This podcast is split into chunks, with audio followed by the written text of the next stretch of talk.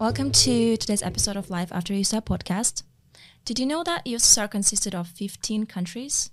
What happened to 186 million people after USSR suddenly collapsed? Where did the 70 years of oppression go? Well, I might not have answers to all of these questions, but I do offer insight into some of the key topics, such as politics, culture, and in today's episode, religion. So today's guest is Ryan Quintero. He is the director of operations of an international organization called Saints International. They are aimed, their mission is to provide physical education, games, and activities to kids so that they can grow in kindness and godly character. Their mission is also expanded to countries such as Zimbabwe, Kenya, Zambia, Guatemala, and Haiti. They work with foster care organizations uh, like Oasis Project and for kids and home home homeschooled kids. Prior to being director of operations, Ryan was working as a CEO and founder of a SaaS organization company uh, that was offering resources such as leads and marketing to professional life coaches. His current mission is to grow closer to Jesus Christ salam, and to make his name known. Hi, Ryan. Hey, how are you doing? Good. How are you? It's been a long time. It has. It has been a couple of years. I think pre-pandemic, since the last time um, we were in person. Um, we had a lot of aspirations in the business sector back then. Uh, how's some of those things gone? Um, to be honest, a lot has changed. Yeah, a lot has changed. I moved companies since then. Okay, awesome. And there were some good things that happened, some bad things happened, mm-hmm. and overall, I would say I'm grateful for where I am. God is really good, and every day is a good day in Miami.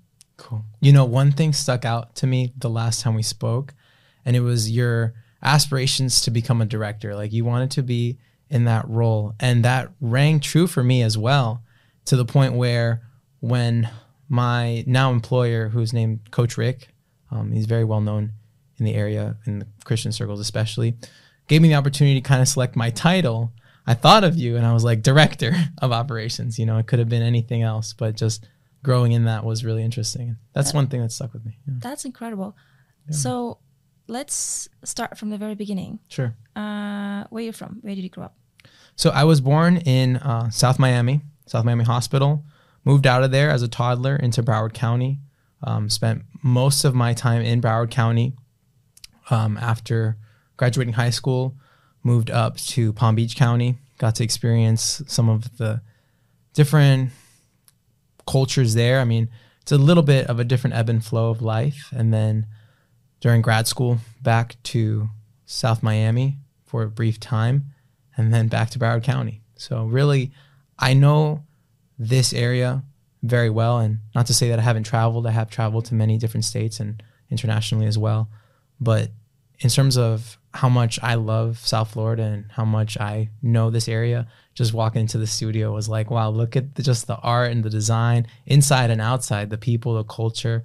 The someone outside was just he was interested in me as a person. I think there's a curiosity here in South Florida of like what is everyone about? Like so many people are different and have so many different views on on life and the way that they approach things. It's very beautiful. Just look at us. Mm-hmm. We are could not be any more different. Mm-hmm.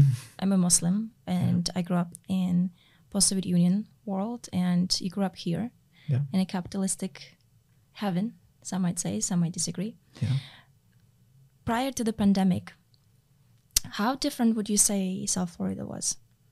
Prior to the pandemic, um, I would say the thing that changed outside was a lot of people were more reserved. I think we had an experience of how short life is, and that moved people to take more risks, to be more adventurous in their art, in their practices, in their beliefs, in their policies. And that has both positive and negative consequences. Mm. I can definitely attest to that. Mm-hmm. when pandemic started, I was in New York City, and one of the most common things that you would hear is life is short. Mm. Prioritize your family, prioritize quality time, and prioritize God. Did pandemic have any influence on your spiritual journey? Talk to me a little bit about that. How did you start? It's interesting. Um, in terms of my spiritual journey, the pandemic ultimately pushed me towards uh, self gratification more. And it wasn't until I got to the end of that that I realized there needs to be something more fulfilling. For my personal journey, I mean, South Florida is a place of massive uh, influence, affluence, whatever you want to call it. If you want to find something uh, dirty to do, you can find it here. If you want to relieve yourself of whatever sin desire you have, you can do that here.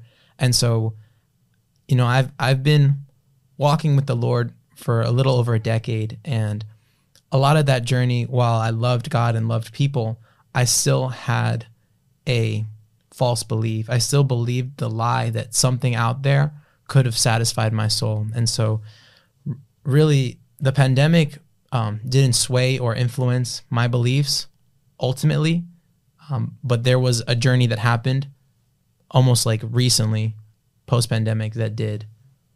Mm-hmm. Mm. I want to start with some of the basics. Um, first of all, what is Christianity? So, Christianity is the word Christian means follower of Christ. Um, and it's interesting to note that in the Bible, the word Christian is used once, but the word disciple is used almost 200, if not more than 200 times. And so we, as a Western culture, want to say Christianity is just a religion, it's a form of beliefs.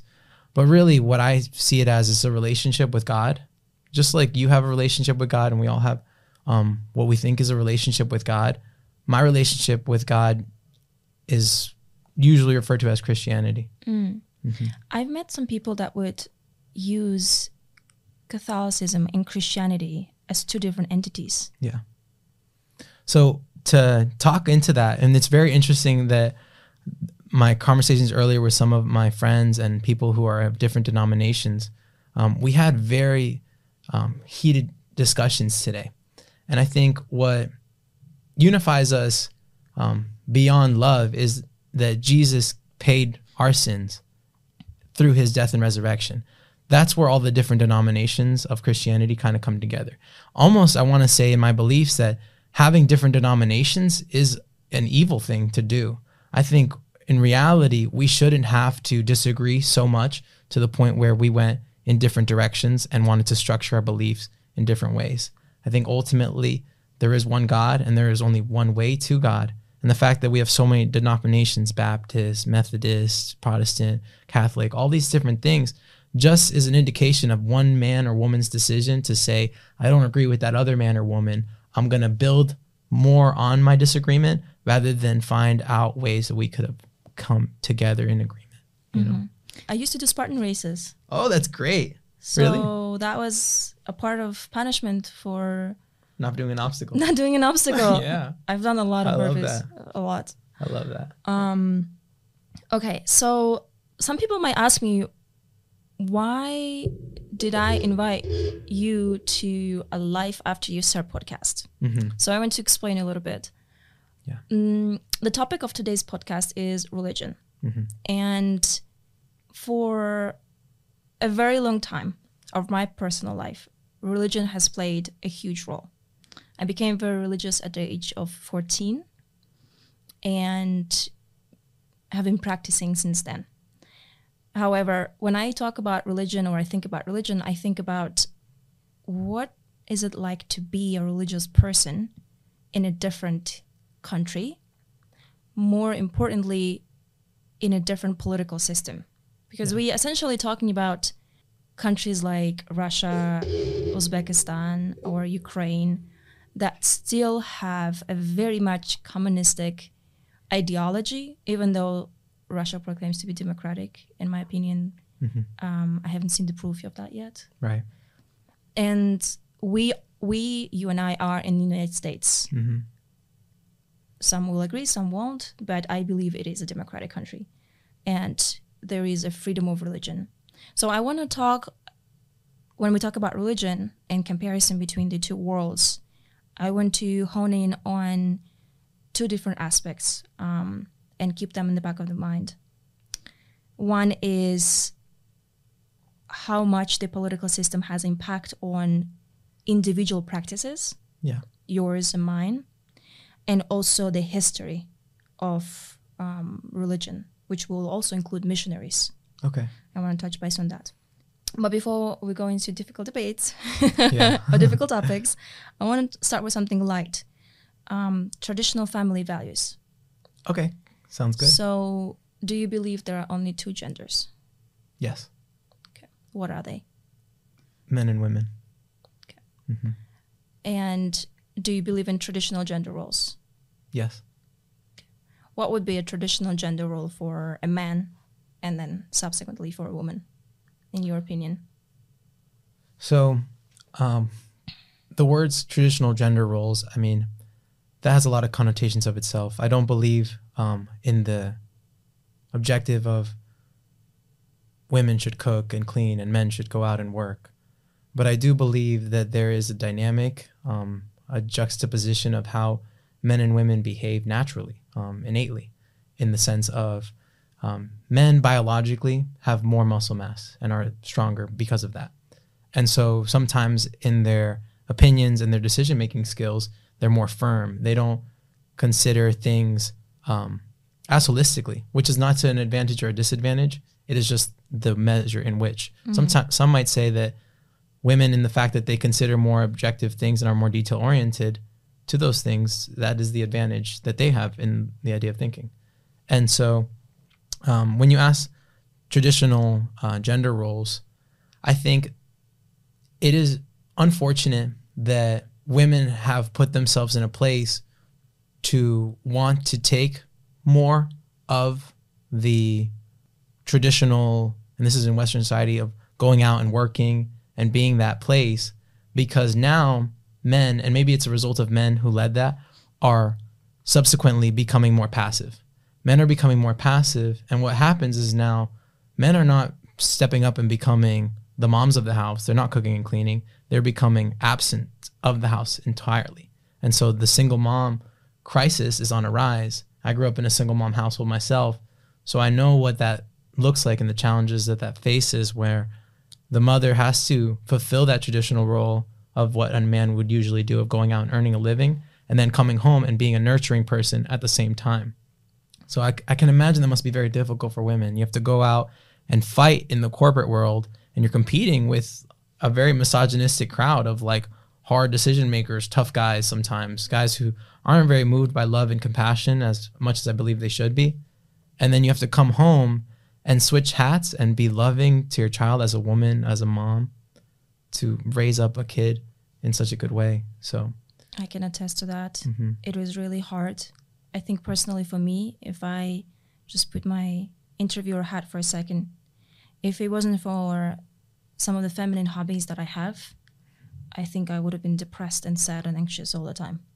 Yeah. Because for a woman, and that's my personal opinion, being in her masculine is not natural. Being in her masculine 24 7 is not natural. Mm-hmm. It causes headaches. yeah, It causes self doubt, the issues of self worth, etc. And then next thing you know, you are on a pill yeah, and um, you're also making terrible choices. I've never, thank God, um, God was my pill. I never had to go on a pill. But when I think about the disproportional uh, push for women to be to be the man that they desire, Mhm. um, I think about the terrible choices that they have to make and sacrifice. Like you've mentioned, men did not step up to the plate and did not spend more time at home, contrary to what I think the initial intention was. Mhm. So I'm curious when when women started to spend more time on their personal careers and advancement, and they were hoping that the man of the house will step up and help them with chores and kids. Yeah. Why didn't they? I'm, I'm glad you asked.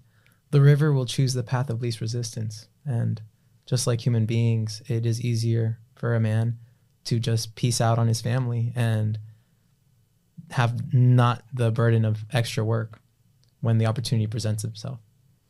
So it's uh, simply the matter of choosing what requires the least effort. hmm But I also think that there's two sides of the coin. I mean, the men aren't stepping up to the plate and and performing in that shared role of raising children.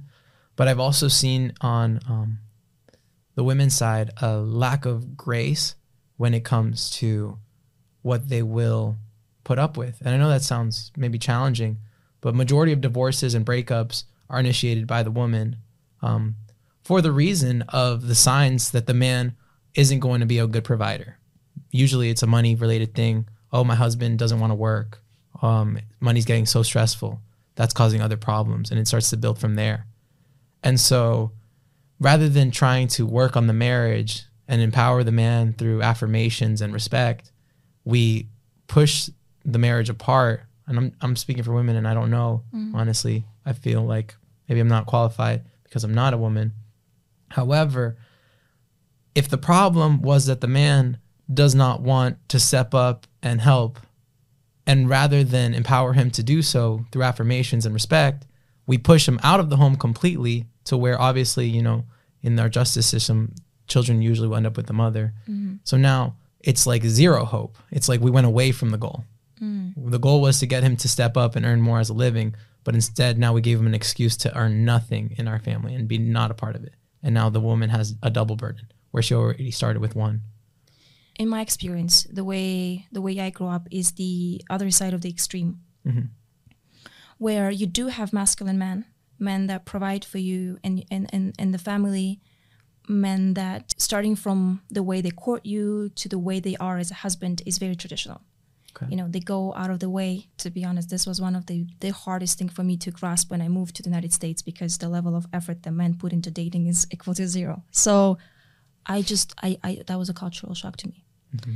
So, the way I was raised, they would court you, protect you, then obviously show their intentions as serious, approach your parents, it can be different from household to household. Mine is a Muslim household, so there is no dating involved.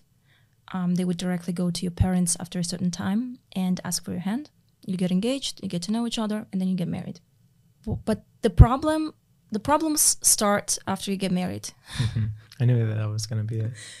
Because there is such a thing, based on my experience, as toxic mas- masculinity. Yeah. A woman being physically abused is common yeah. is common for Muslim households in the post-Soviet Union space and non-Muslim Christian households as well. Traditional uh, Slav ethnicities also have that. Have that, like Russians or Ukrainians, um, even the Central Asians like Uzbekistan, Tajikistan. They bit, they they they they lay hands on their women. Um, it also helps that they don't have domestic violence laws so now that I'm here in the US, I'm looking at these two extremes. One is the New York version of how relationships should be, where um, the, wo- the woman gets offended when the guy opens the door, goes 50 50. And I have the other extreme where the man provides, he, he, he's there as a provider, but there's a cost associated with that. Is this in human nature to go from one extreme to another? Or is there something else at play in your opinion? I think human nature is even more wicked than that. I think we have to work against our nature and, and to talk about kind of what you mentioned.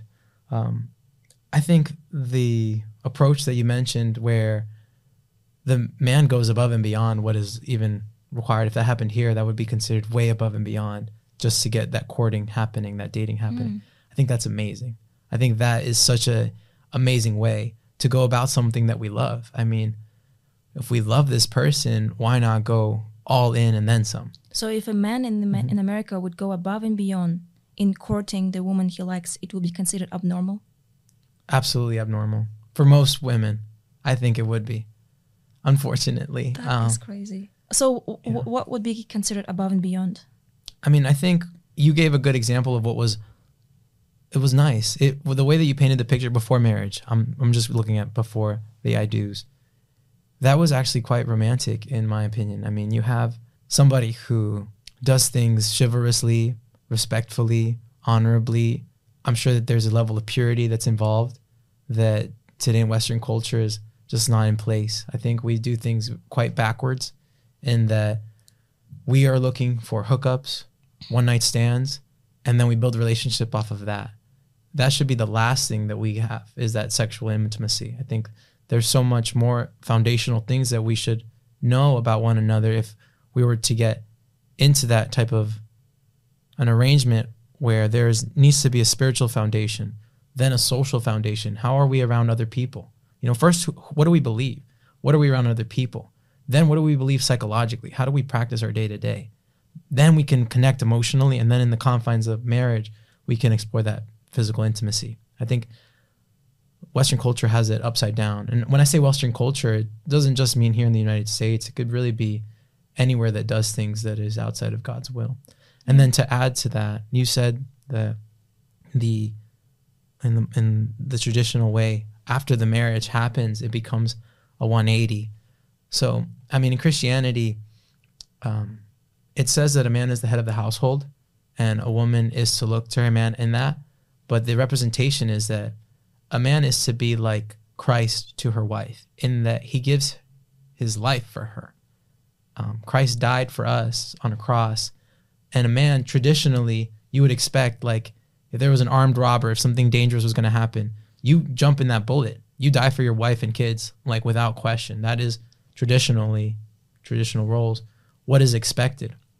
Now, when it becomes a situation where we're doing those practices to earn the marriage out of like tradition and out of like what is called of us rather than out of a desire of love, then it makes sense that when the marriage happens, it's a switch mm. because it was like making a purchase agreement. It was like, oh, you need these three steps, almost like an acquiring of a business. We have right. to sign contracts, we have to have a negotiation. Once it's acquired, it's mine. And once it's mine, it's mine to do with what I want beat it, kill it, whip it, disown it, cheat on it. Mm. It's my business now. I earned it, right? I worked for it. There's no love in that. Yeah. There's no love in that. Just like there's no love in a foundation where it's like the New York way, what you said of I'm not opening the door for you. I don't really know you that much. I just want to use you physically. Mm. They both just want to use the person. One just takes longer. Um, I always say that if my future husband is not willing to die for me, I don't want him. Yeah, absolutely. And to a lot of women, that's a very scary, almost extremist thought. Mm-hmm.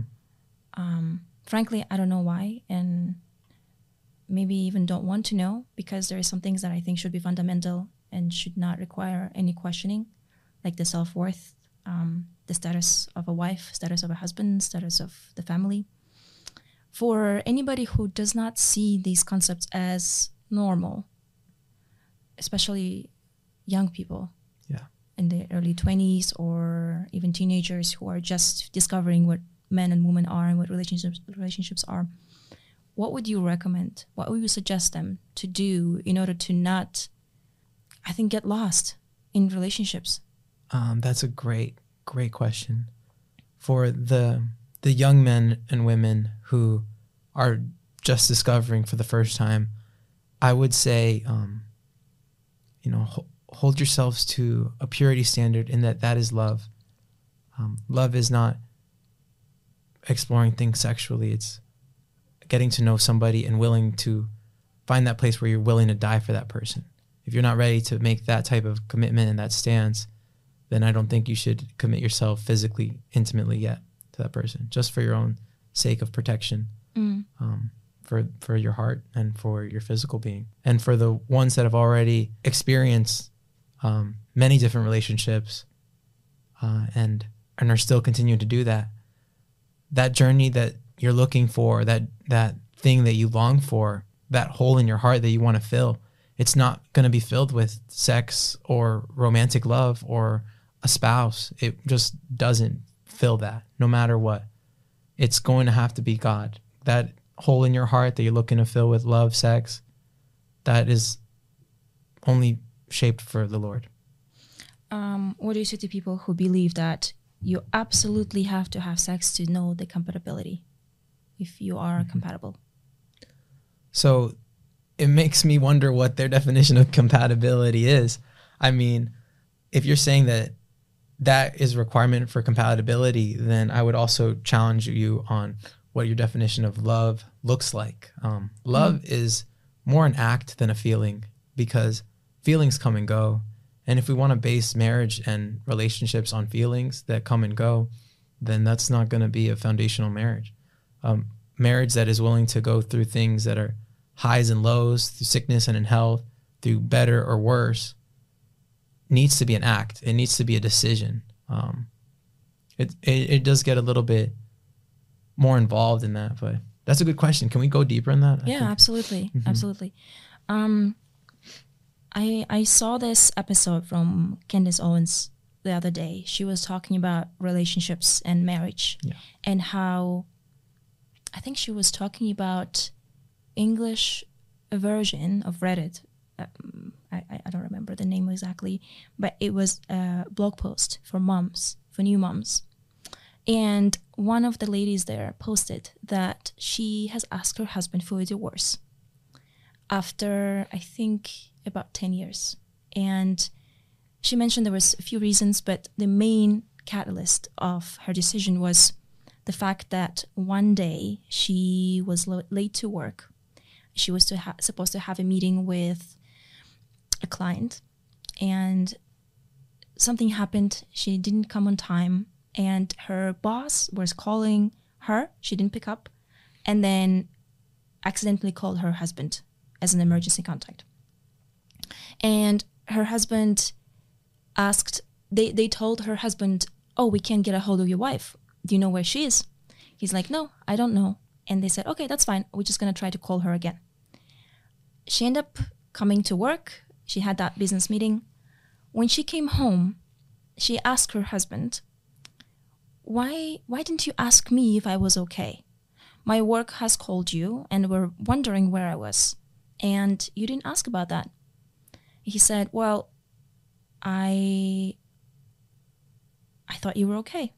She made a conclusion in her mind that in that moment her husband did not care whether she lived or died.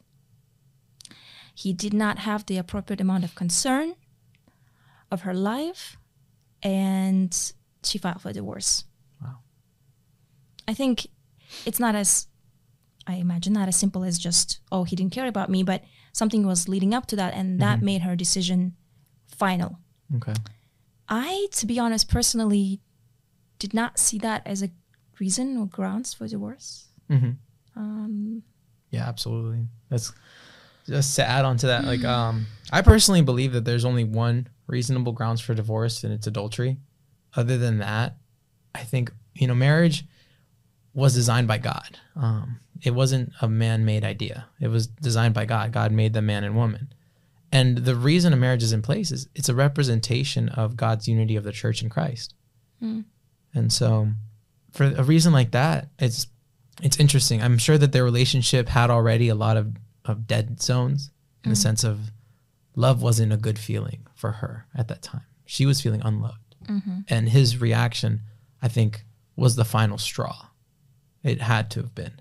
Because if it wasn't, that was the only case, like you said, that's pretty unmerciful person on her behalf, you know? Mhm. you know, but it had to have been to that point. Um, in my history um, and previously, I've worked as a coach in many areas, including for two different one, a matchmaking organization called It's Just Lunch, and another one, a dating um, and confidence building for men organization called Modern Flirting. These are multi million dollar organizations that deal with the field of relationships and coaching and things like that. My experience and my education, it's we have to build love, um, not expect it to be there. We can't expect love to just come and, and be there as like a feeling. And I know that's what it starts off with that infatuation and that interest. That gets you through Yeah. the door. That gets you through the door. That's lust. Lust will get you to, to the altar. But love is what keeps you together through thick and thin. And so when I say that love is not a feeling, it needs to be a constant working of of self-sacrifice. What does this person want in this moment? Even though that there's a dead zone here, how can I make this person feel special? I have disagreements with people all the time and we just don't see eye to eye, different personalities. But the only way that we can be united, and which I think is my big push right now, is to help um, the church be united in, in unity. Because when people are united, God's glory is seen. Is that I consider them better than myself, and I humble myself to find out how they are better than myself. What about what they were going through is where I was wrong? Like, how could I be more humble? In that case, with her, your example, I mean, the humility of just asking, like, hey, why didn't you call? I didn't think you were in danger. And then going deeper in that, like, Mm. let's explore that. Take a moment. We fight for a marriage that we want to be in. Divorce is hard. It's a fight either way. Which way do you want to fight? Yeah. Mm-hmm. very a very common viewpoint is that if the marriage does not serve you there is someone better out there i think it applies to dating as well. Hmm there's always someone better. Yeah. is there always someone better? Or are you at risk of losing something so great that god will not give you a chance to have something like that again? I I love that most people, especially for young people, the conversations tend to, to skew towards dating and relationships. This has been what we believe in Western culture as the end all be all of fulfillment. If I find that soulmate, I will be fulfilled. Um, so it's interesting because my friends at church, we always, especially at our age group, um, being single, we go to that like too often, in my opinion. Like, what's dating? What I heard recently was dating obviously is not a traditional practice. Like what you mentioned, a traditional practice in history was courting and doing things um, within the families, fam- one family to the other. I, what I found dating to be, and what a pastor said was, it's not a good practice in that dating is like practice for divorce. When you're dating, you're looking for something to find fault in this person so you can exit that dating engagement. wow hmm Dating, dating, is yeah. practice for divorce Yeah. Dating is practice for divorce and that you're always looking for something wrong in this person. And as soon as you find that, you can exit the relationship. If you practice that enough, you're going to do that in the confines of marriage. When you find that person that you want to marry, you'll find that one thing and you'll build on that and it'll be enough to get you out of that marriage. I think that is um, very true. Mm. Yeah. And I like what you said about dating being a new concept. Anything that's new requires substantial data to prove that it's working. Mhm. And you know, you you build a company, you a company, and you work work as an entrepreneur. I work in tech, um, and I think anybody who has some sort of professional career and understands the you know analytic side of thing would think, okay, so if something is new, arguably you don't have enough data to have that level of confidence.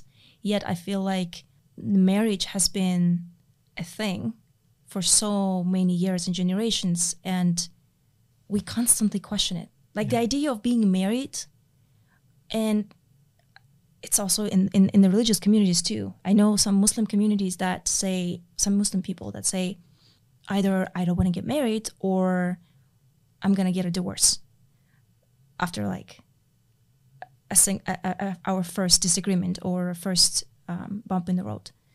Why is it that marriage is proven to be the thing that keeps people together is under so much scrutiny and dating that is arguably a new concept so glorified? Oh, that's definitely um, a simple answer.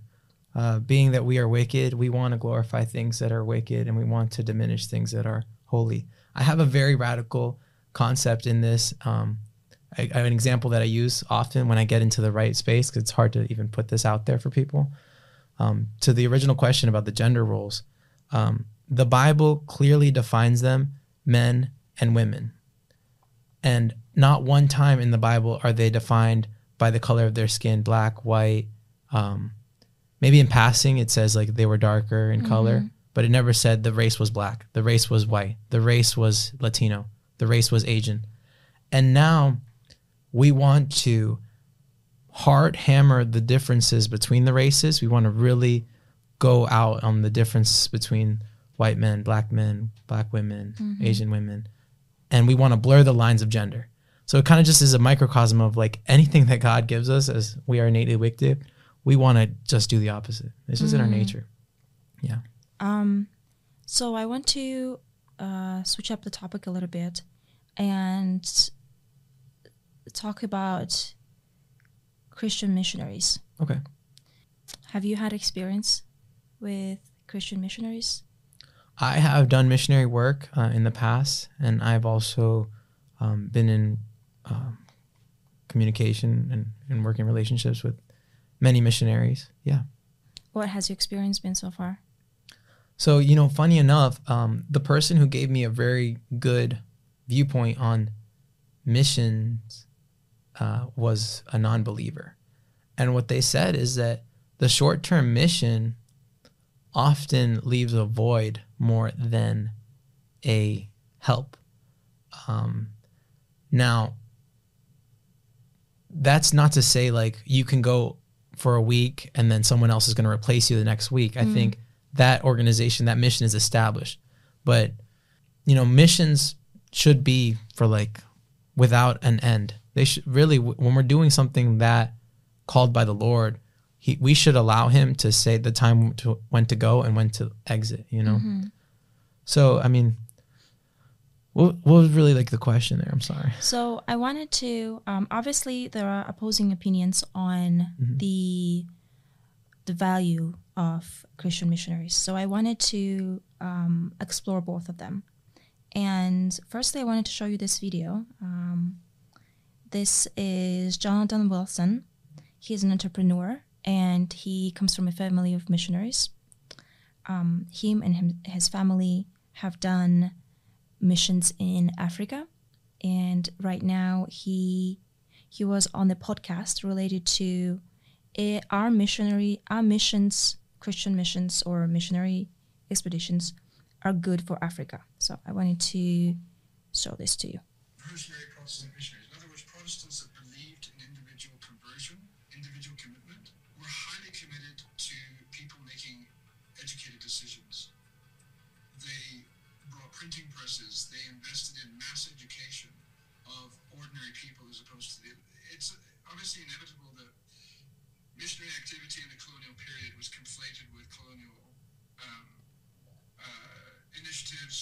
Was the state, whether it was you know various trading companies, whether it was explorers. But ex- perhaps with the, uh, the exception of the explorers, um, missionaries tended to see themselves, not always, but tended to see themselves as very much distinct from the colonial enterprise. Uh, their their motives were different. Uh, they were often being sent out uh, with the financial support of local churches back in the UK or wherever. Um, uh, how, there's an exception. They were state-sponsored missionaries, both Protestant and Catholic. Um, but particularly those from the nonconformist slash evangelical, uh, which meant something a bit different back then to what it means now. Those, those types of missionaries tended to actually be a bit of a thorn in the flesh to the colonial actors on the ground. Um, and I can go more into that, but but they were seen as a, as as an extreme source of frustration because they would frustrate um, the intentions of the trading companies who were obviously doing their best to exploit uh, local peoples for their resources. Uh, missionaries tended to get in the way of that because they defended the rights of those peoples. They also were a thorn in the flesh to often the, the government um, agents that were, uh, or, or um, institutions that were present in places like parts of South Africa, Botswana, um, Lesotho, and so on. And I'm speaking of Southern Africa in particular, but elsewhere too, Kenya. Precisely because they tended to quickly recognize where something exploitative or oppressive was taking place, and they would push back at that. So we can talk more about that. but- Yeah, absolutely. It, Yeah. So I wanted to hear your thoughts on that video that you just watched. I think that's amazing. I mean, he said that missionaries were getting in the way of corrupt government and getting in the way of um, corrupt colonists. And I mean, that is ultimately the highest call. And when I said earlier, like short term missions don't work out, it's because people can go in there with the idea of, I'm here to fix a people group. And people aren't projects. Like, people are not projects. I've been in recovery enough, and I, I'm currently going through that. Just and one of the things that always stick out to me is that people are not projects. We're not here to fix anybody. When we start to think I'm better than this person or I'm worse than this person, that's when we exploit people. And so I think those missionaries, um, almost they're different than today's missionaries in a lot of ways because today's missionaries have a harder time seeing that the people in Africa that they're serving are better than them. Like how I said earlier, consider others better than yourself. Um, and if you cannot find that, don't be a missionary. You're just there to like do more harm than good. So here's a snippet from Jordan Peterson interview with Yeonmi Park. Okay. Uh, Yeonmi Park is a North Korean defector. Mhm. She fled North Korea and went to China, from China to South Korea, and then from South Korea to United States. I wanted to show this episode to you. It's, uh, I think about three minutes. Okay. I'll put it on the screen as well. Cool.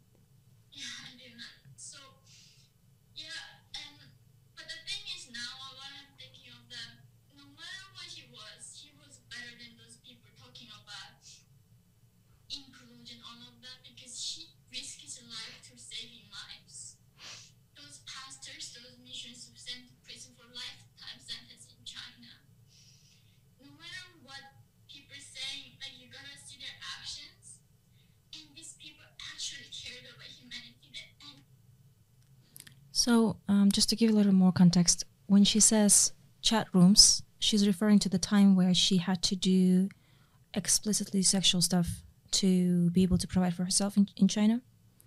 And I think she also made a comment that these people are better than the ones that talk about inclusivity.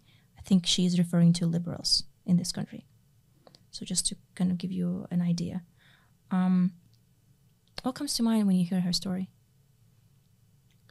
uh, the Pharisees. And uh, for those who don't know what the Pharisees are, um, they were the religious leaders of the time of Jesus, uh, the people who would be the religious authorities, people who were acknowledged on religious practices.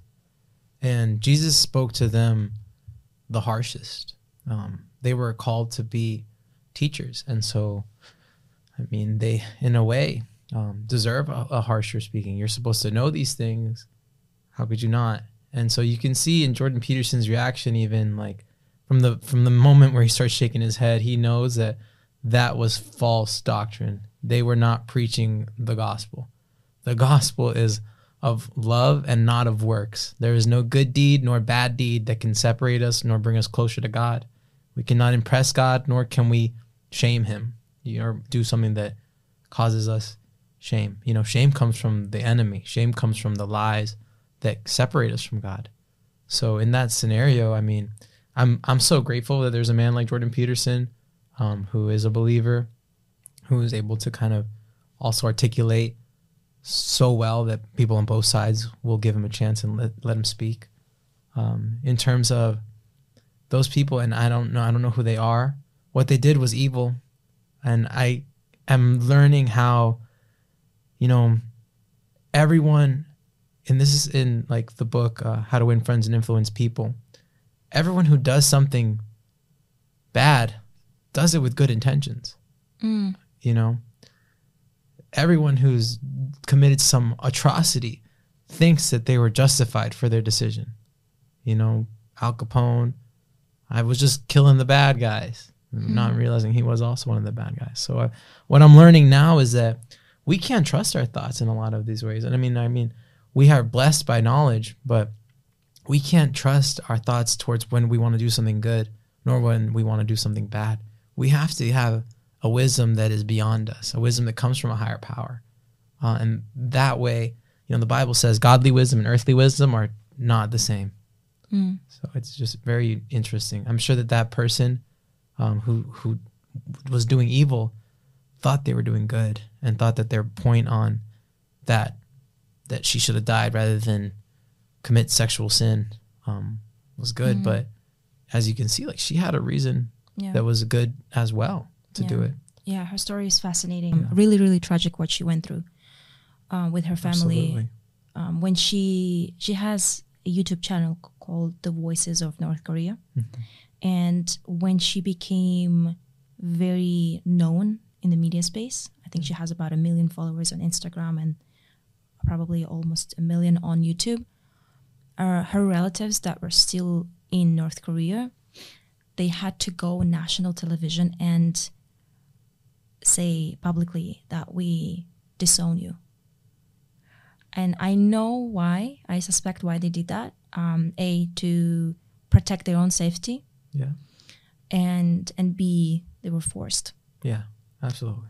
Speaking of um, hardships, one of the the worst things that has happened to religious people in Russia and post-Soviet Union space, and still has happening, still is happening, is religious persecutions. hmm More to the Muslim communities than any other community, but from the times of Ivan the Terrible through Ekaterina the Great, Lenin, who used to say that religion is opium for the nation, up until today, uh, with Putin being the president, religious people considered second class citizens, that there is something wrong with them, that they dressed weird, that they are extremists. Um, a recent example of that is somebody named uh, Islambek Ajayev, who is 60 years old. He used to have a publishing house called Umma, where he published books on religion. He's Muslim.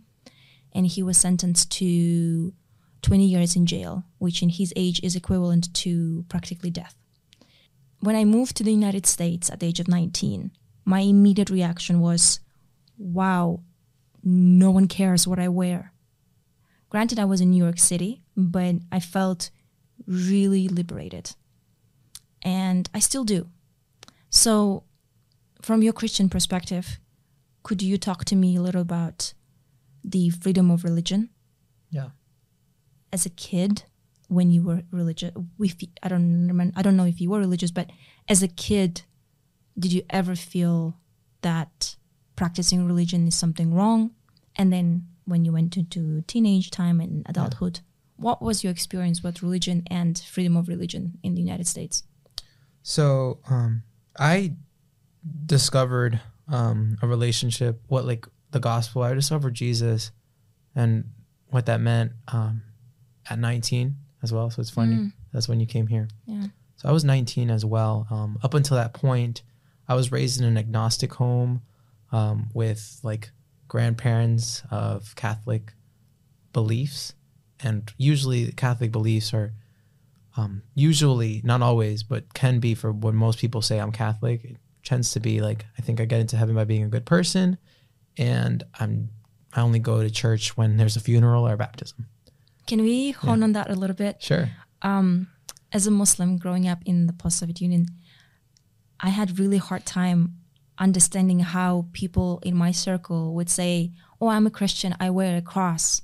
Yeah. But do you go to the, do you go to church on Sunday? Uh-huh. No, I don't. absolutely. Do you fast? No, I don't fast. Uh-huh. Do you drink? Yes, I drink. Do you have sex? Yes, I have sex. Uh, so what makes you makes you Christian? So I was really baffled by that as a teenager. I think now I understand human nature more. But why do people say and so proudly, I'm a Christian, Yeah. I but they don't practice Christianity? I have a great answer, but before I go into that, and I think it's a great answer. Maybe I'm a little bigoted, um, Little biased. a little biased. Yeah. Egotistical. Um, I have a question. What makes uh, you a Muslim? My belief in God, that there is only one God, Okay. and that Muhammad sallallahu alaihi wasallam, is the last messenger. Also, my belief in all of the prophets, uh, Jesus alayhi salam included. That's why every time I say his name, I say alayhi salam, which means may peace be upon him. And that is the foundation. That's mm-hmm. the bare minimum. That there is nothing that deserves worship than one God. There is no intermediate between me and God. And I can go into more details Okay. later. Good. I love it.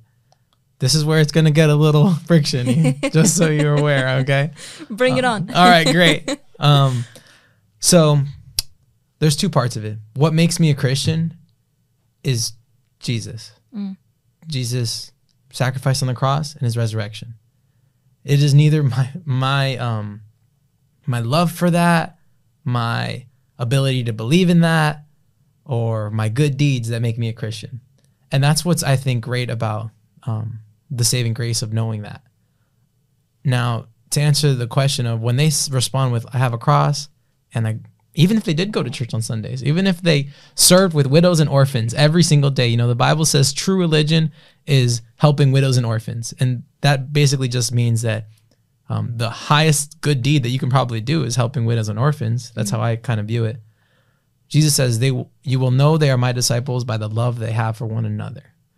So, when someone says they have a cross, or that they go to church, even, or that they've been a Christian for decades, their whole life, my family's Catholic. I hear that all the time when I uh, talk to people.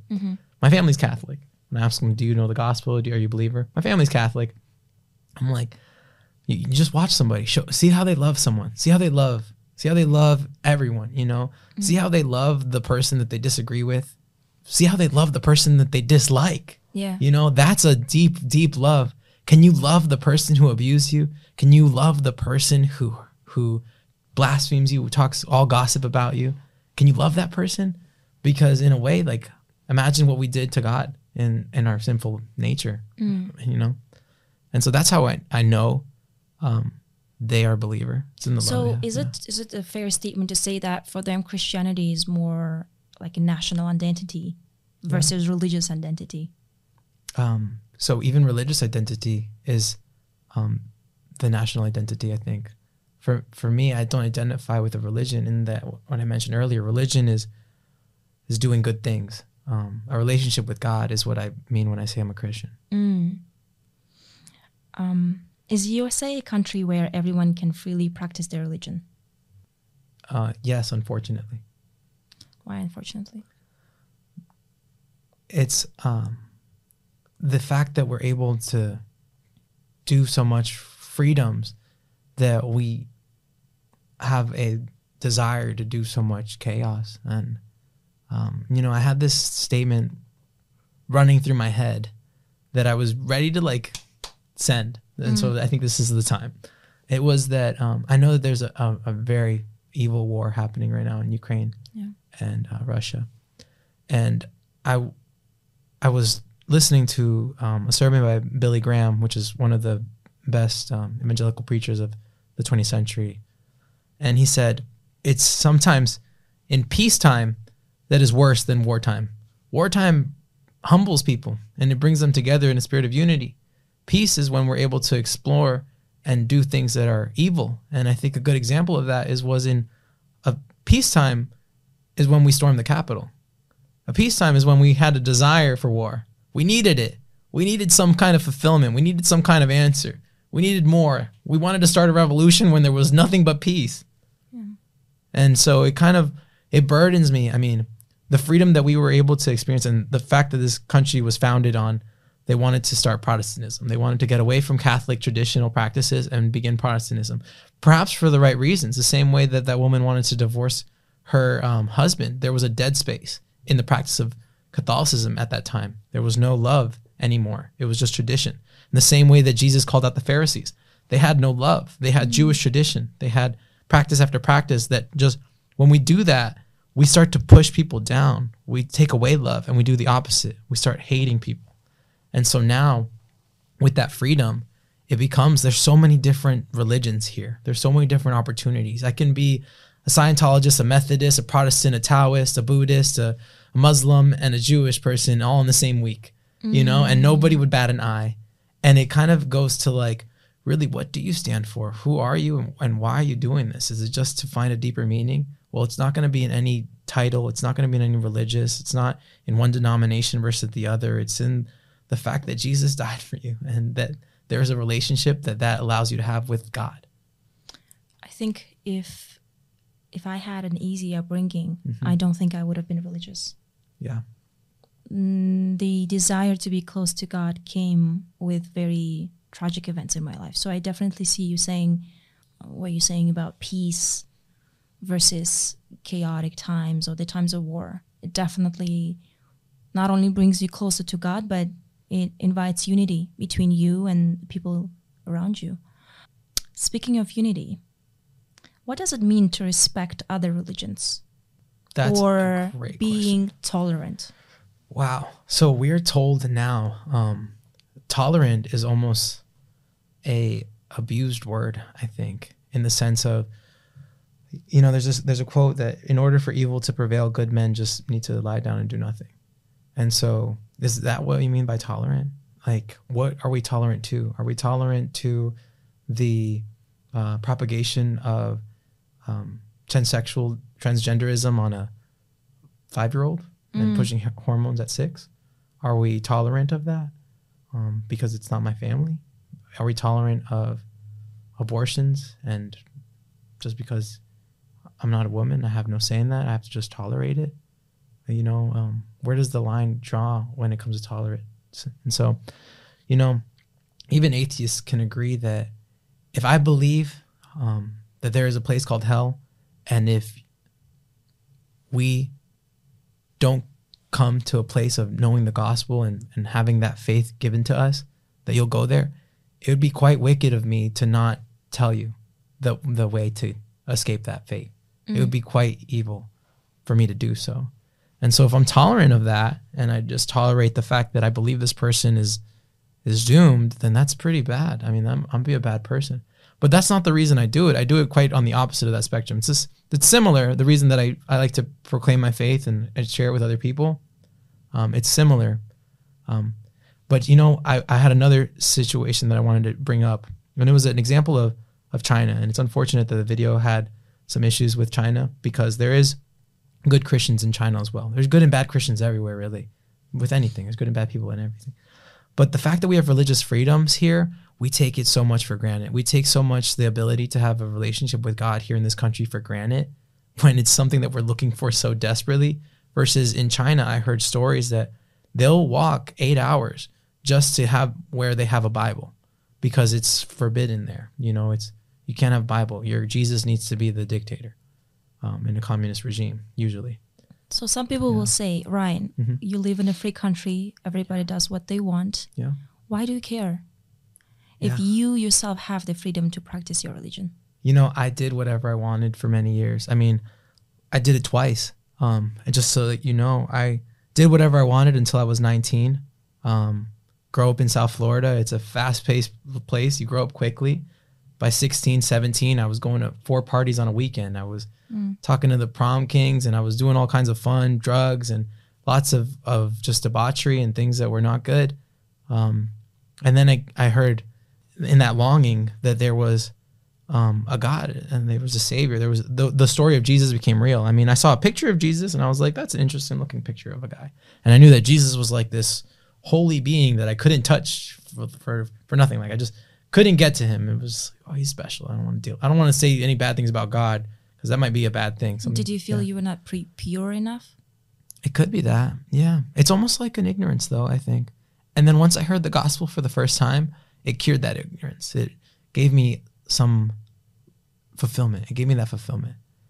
And then as a Christian, as as a saved person, I still had to work out some of the sinful desires. I mean, there was so much pleasure in that.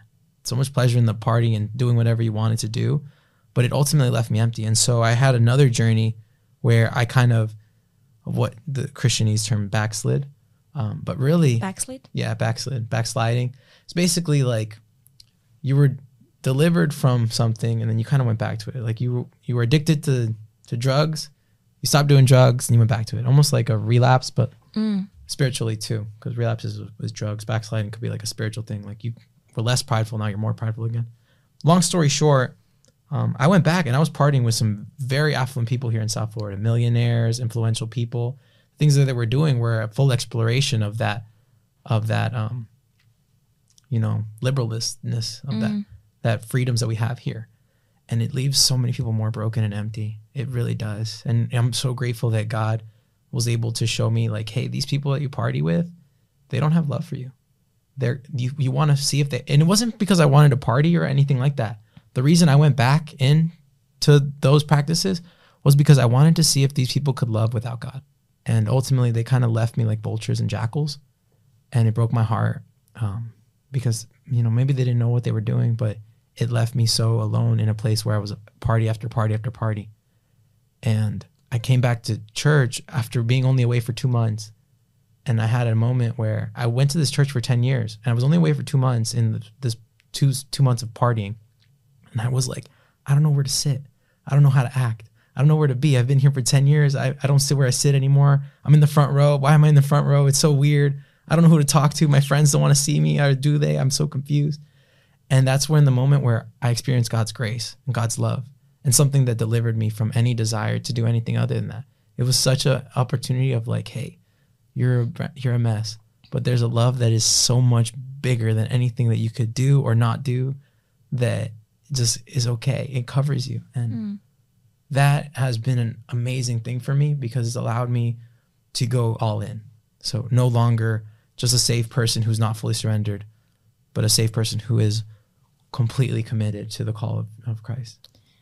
The Muslim communities in Russia mm-hmm. are very, very practicing, and partially because they are being persecuted.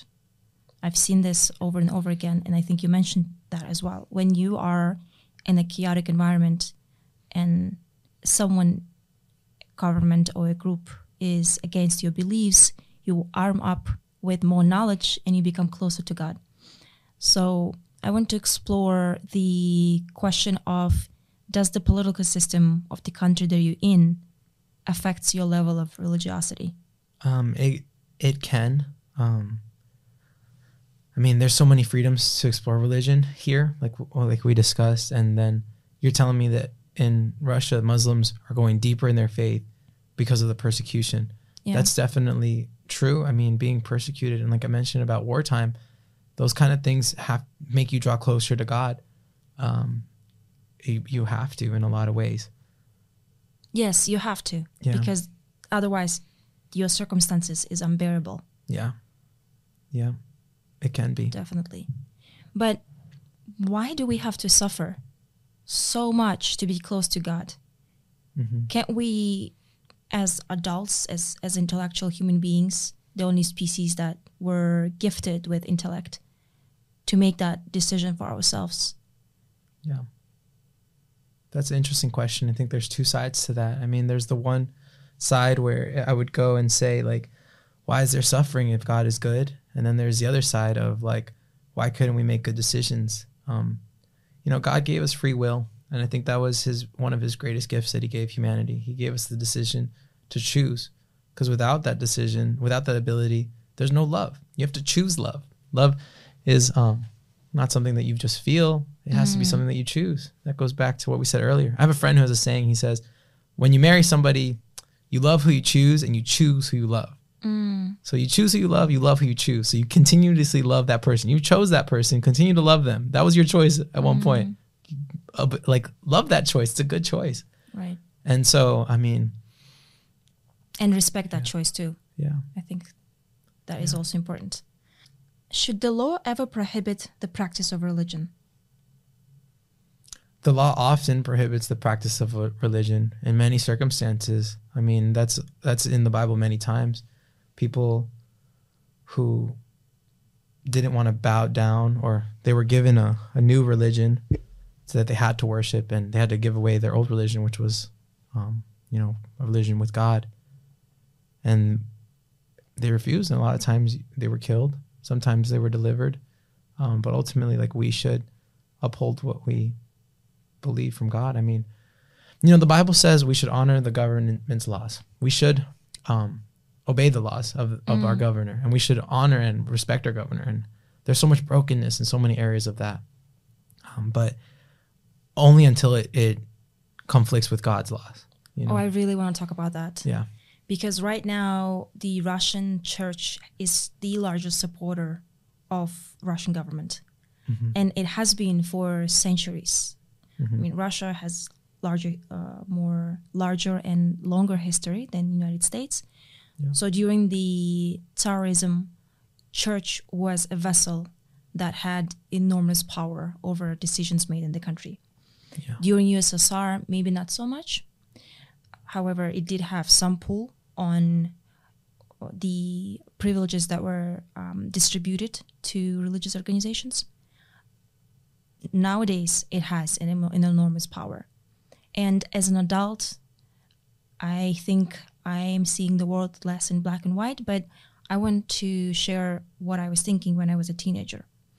I think I was appalled and honestly very upset that the church sees how much bad the government is doing, especially to the minorities in, in Russia, to the Muslim communities, mm-hmm. like planting drugs on religious leaders that became influential so that they don't spread the religion anymore, or forcing them to commit terrorist attacks so that their families are no longer persecuted, so the families are safe. And I would think to myself, wow, like if you are so religious, if you, again, like you wear the cross, you say that you're Christian, why is it okay for you to see that other people are suffering so much throughout the history? Like there was this group called Novokhreshchanskaya Kontora in Russia, which would go into the Muslim villages and forcibly make people Christians.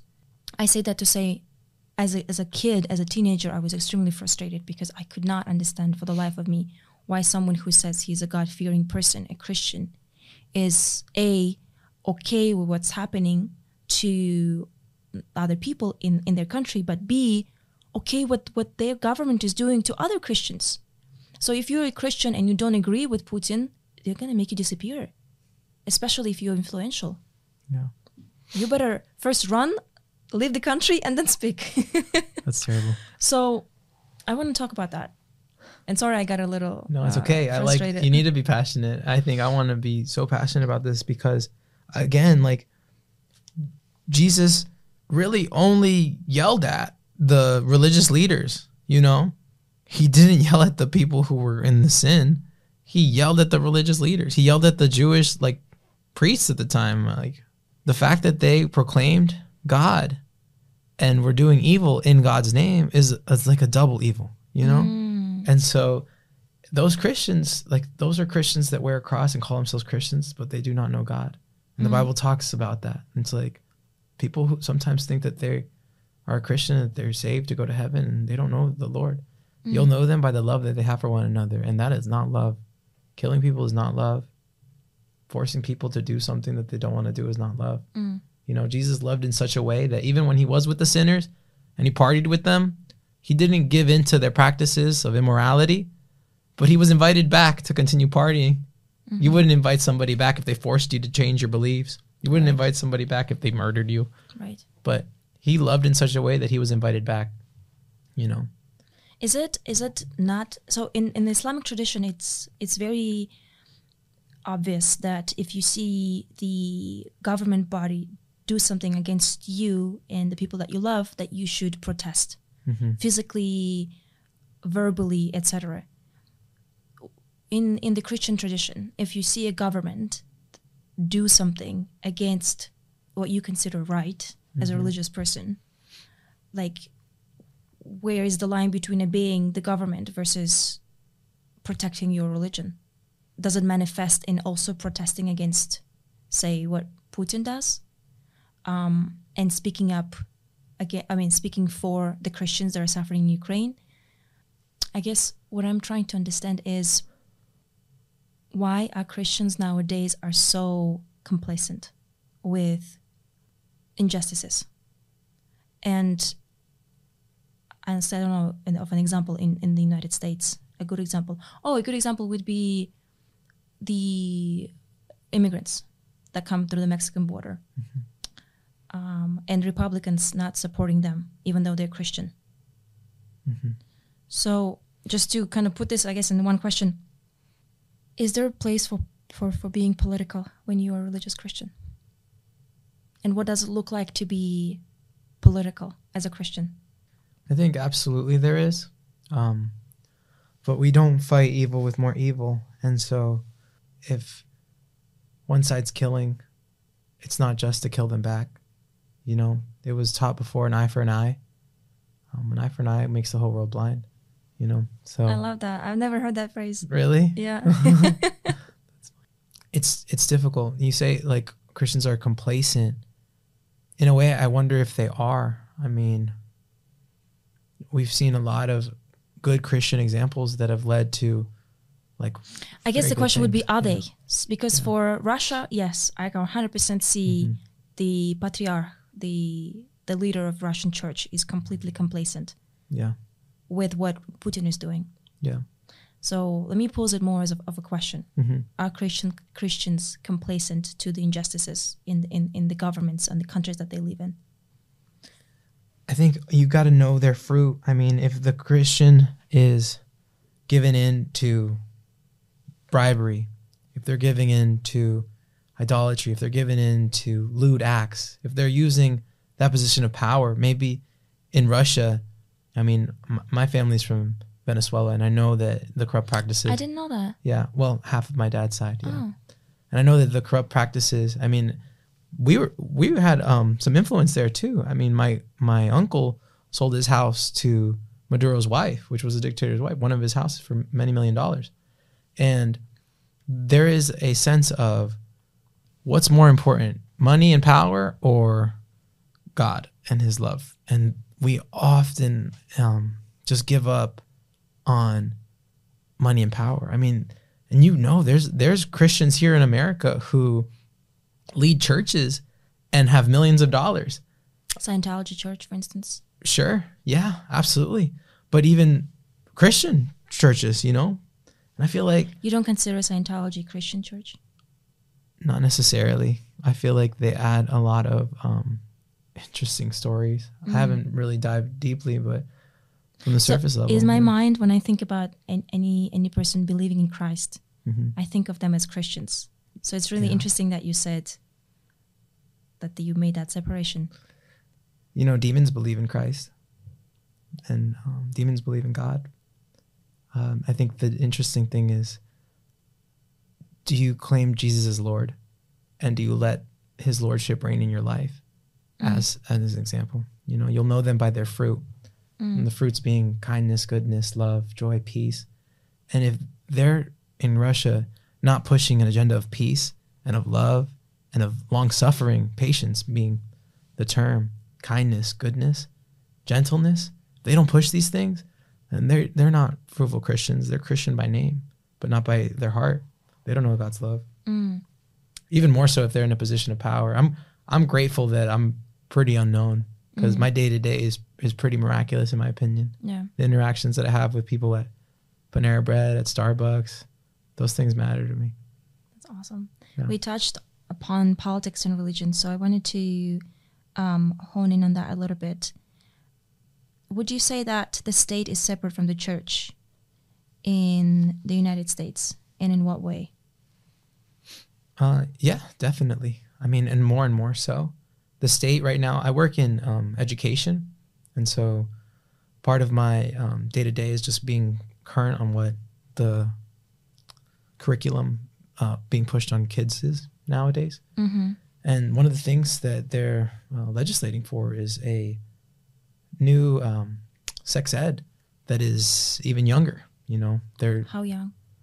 um, I believe it is sixth grade that you're encouraged to explore homosexuality, and at first grade, you're encouraged to masturbate.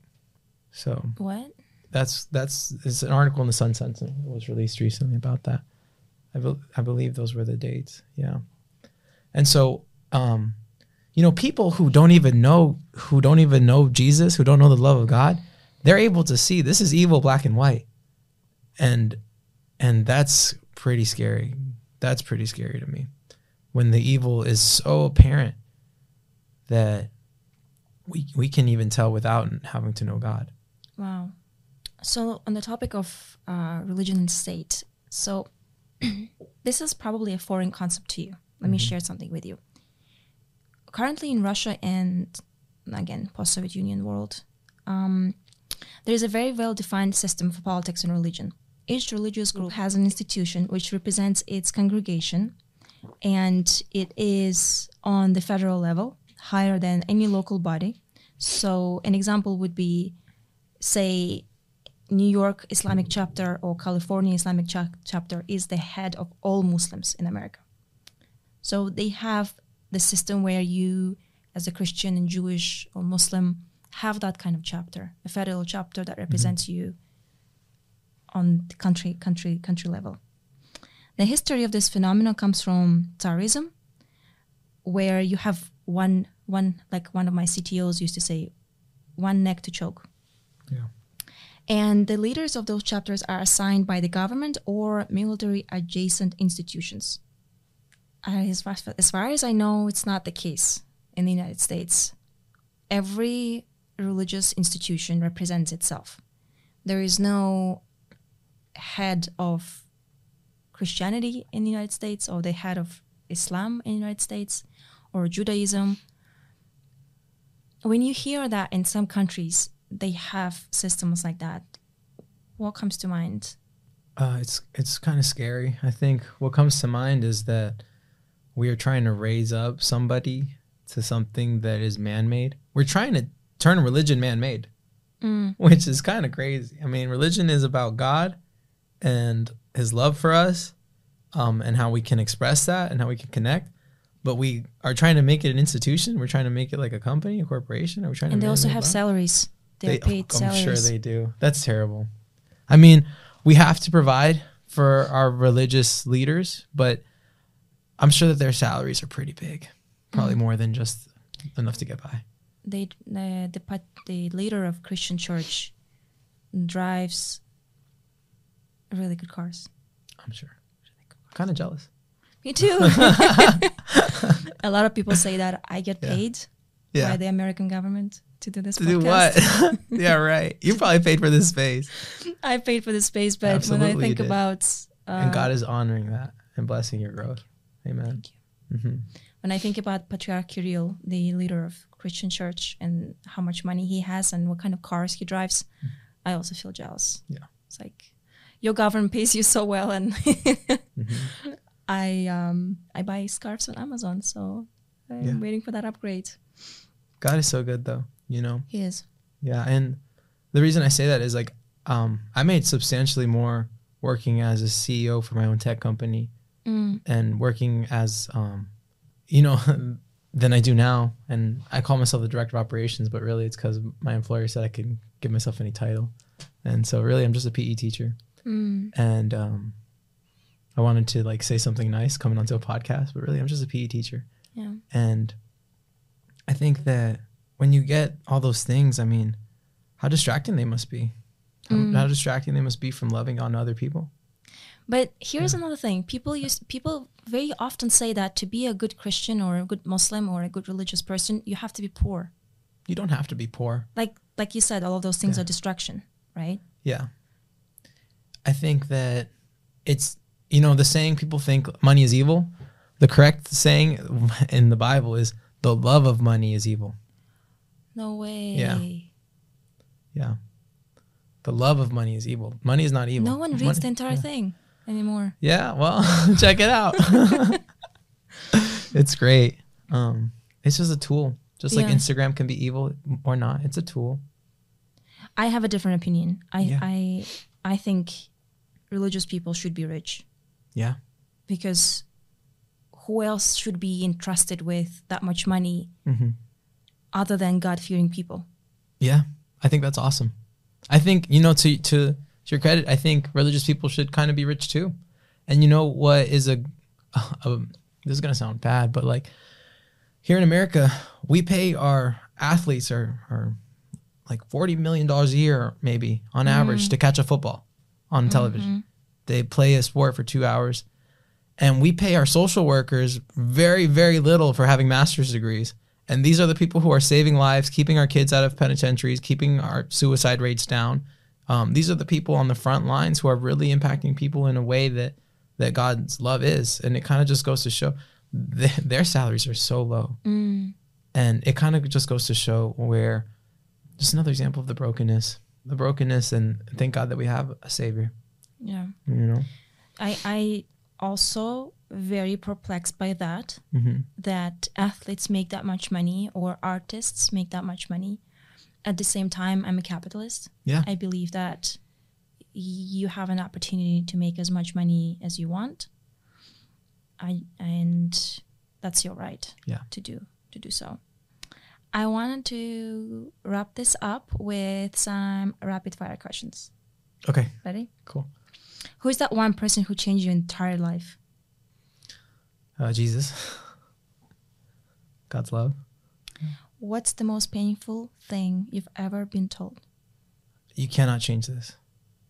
No matter how much we pour money into something, how much we pour love into something, how patient we are with something, there are certain things we just have to accept.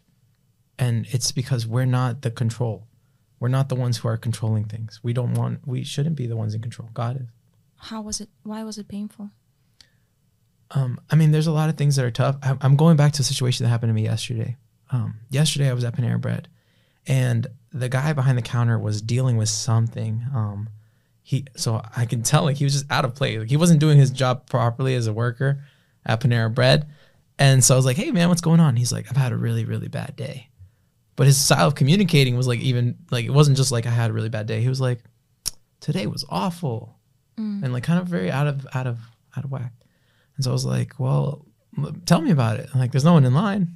I'll listen to you for a little bit. And when we went outside, like, it just so happens, like, I finished eating and I threw out my trash and he was just standing right behind me, ready to continue the conversation. And his shift was over. And we went outside and we started talking.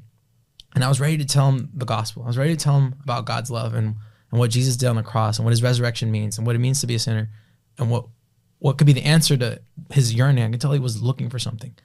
But the Lord kind of pretty easily told me, He's like, this person's heart's closed to it. Before we even had a discussion, this person's heart's close to it. I can feel it in the spirit. Like, he's not going to receive your words. I'm not giving him faith. God gives the faith. It's not even, that's, that's something that most Christians don't even get. Like, even like strong believers, they're saved by grace through faith. That faith is not the internal faith of this chair is going to support me when I go to Starbucks. They're going to have coffee. If I drink water, I'll be less thirsty it's a faith that is also a gift from God. You know, God chooses who who has that faith, you know, and he's patient with us to get there. But a mm. heart that's not ready, that was really hard for me. Because at the end when when when that conversation ended, he drove away and he opened his window and he's like, "You're a liar." Mm. As he pulled away. And I was like, "I don't even know what I lied about. I just told them, like, "Hey man, you're not ready to receive this gospel." Yeah. Finish off this sentence. I miss. I miss. I'm very content. I I, I miss um, having more of the spirit, more community. You know, in my life, I've had so many relationships, so many people, and if there was one thing that I wish I could do is um, to continue those friendships and to have that close community again. And I believe God will bring that again one day. Um, I miss those friends. finish off this other sentence. I wish. I I wish everyone knew what God's love was like. What's the purpose of life? Um, the purpose of life is Christ to glorify God. I mean, Jesus. Jesus is the purpose of life. It's quite simple in that. And my last question is what is freedom? Ooh, that's a good one. That's a good question. Most people think freedom is freedom to, but freedom is freedom from. Um, it's freedom from our bad habits. It's freedom from anger. It's freedom from sadness. It's freedom from resentment and grudges. That's freedom. Freedom is not the ability to go and have whatever you want whenever you want it. That's a different shackle. Mm. Yeah. Is there anything that you wanted to share that we didn't cover? Any last Yeah. thoughts? Um, I have one last thought. Um, have you ever heard of the concept of communism? Yes. You have? Yes. Tell me what is it? Just to see if on the same page. Um, the version of communism that I experienced, Not Hey. communism, commonism. communism. Uh huh. Communism. Yeah. No, I've never heard that before. Okay. Communism is a failed attempt at commonism. Commonism is what happened in the first century church when um, people came together and they sold all their possessions and they just lived in a community, sharing bread, dispersing all that they had so that they were all equal in that regard. They didn't do it out of obligation like communism does. They did it out of love for one another. So they came into a common way of life. They all were united under God's love and his spirit and the example Jesus had. Mm. And so it can't be forced upon people. Like we can't be forced to be communistic because it just we can't be forced to do anything. We can't even be forced to accept grace like I wanted to impart on this man. I had nothing to give him but the answers for the the philosophical journey he was on. I was like, "Hey man, you're starving spiritually. You're looking for bread. I'm just another starving guy who knows where the bread's at." And I want to point you to where the bread's at. Mm. And he wasn't ready to just make the, the journey to the bread. He wasn't ready to believe that the bread was there. All he had to do was go and find out for himself.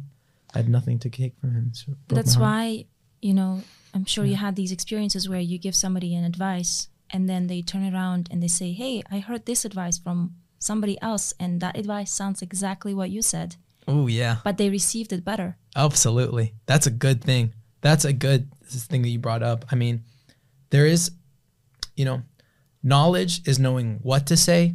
Wisdom is knowing when to say it. And if you tell somebody what they need to hear when they didn't need to hear it or not when they needed to hear it, they'll resent you, especially with things about love and relationships and romance. Mm. That stuff, unfortunately, we put on a a spiritual plane, which it might need to be. I think that's an amazing thing.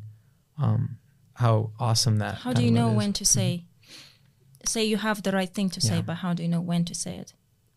when the heart is ready to receive it. You have to be able to discern a person's heart. You have to be able to see their heart, and you can't see a person's heart as a human. That has to be given to you by God. That's why um, godly wisdom and earthly wisdom are two different types of wisdom. Mm. Mm-hmm. You know, I don't often use the word wisdom in my day to day. Yeah. And I think I also don't often hear it from people. Yeah. So hearing you speak reminded me of how I was when I was younger. Mhm. I actually craved wisdom. Yeah. I cared about that word so Love much. that. I cared about where the information came from, who was the person sharing it. Do they have the credibility to speak to me like that or share the knowledge? That's so interesting how I personally changed. I don't know if it's a good or bad thing, but I don't think about wisdom. Generally speaking, I don't think about my colleagues being able to share something with me and, and, and that coming from a place of wisdom. You know, wisdom's so important. I have another way to talk about wisdom that may, might be funnier Mm. too. Um, knowledge is knowing that a tomato is a fruit. Wisdom is knowing not to put it in a fruit salad. I love that. Yeah, that's how I would explain it to kids. I love that. Yeah, That's that's really easy to digest. yeah. Yeah. That's awesome.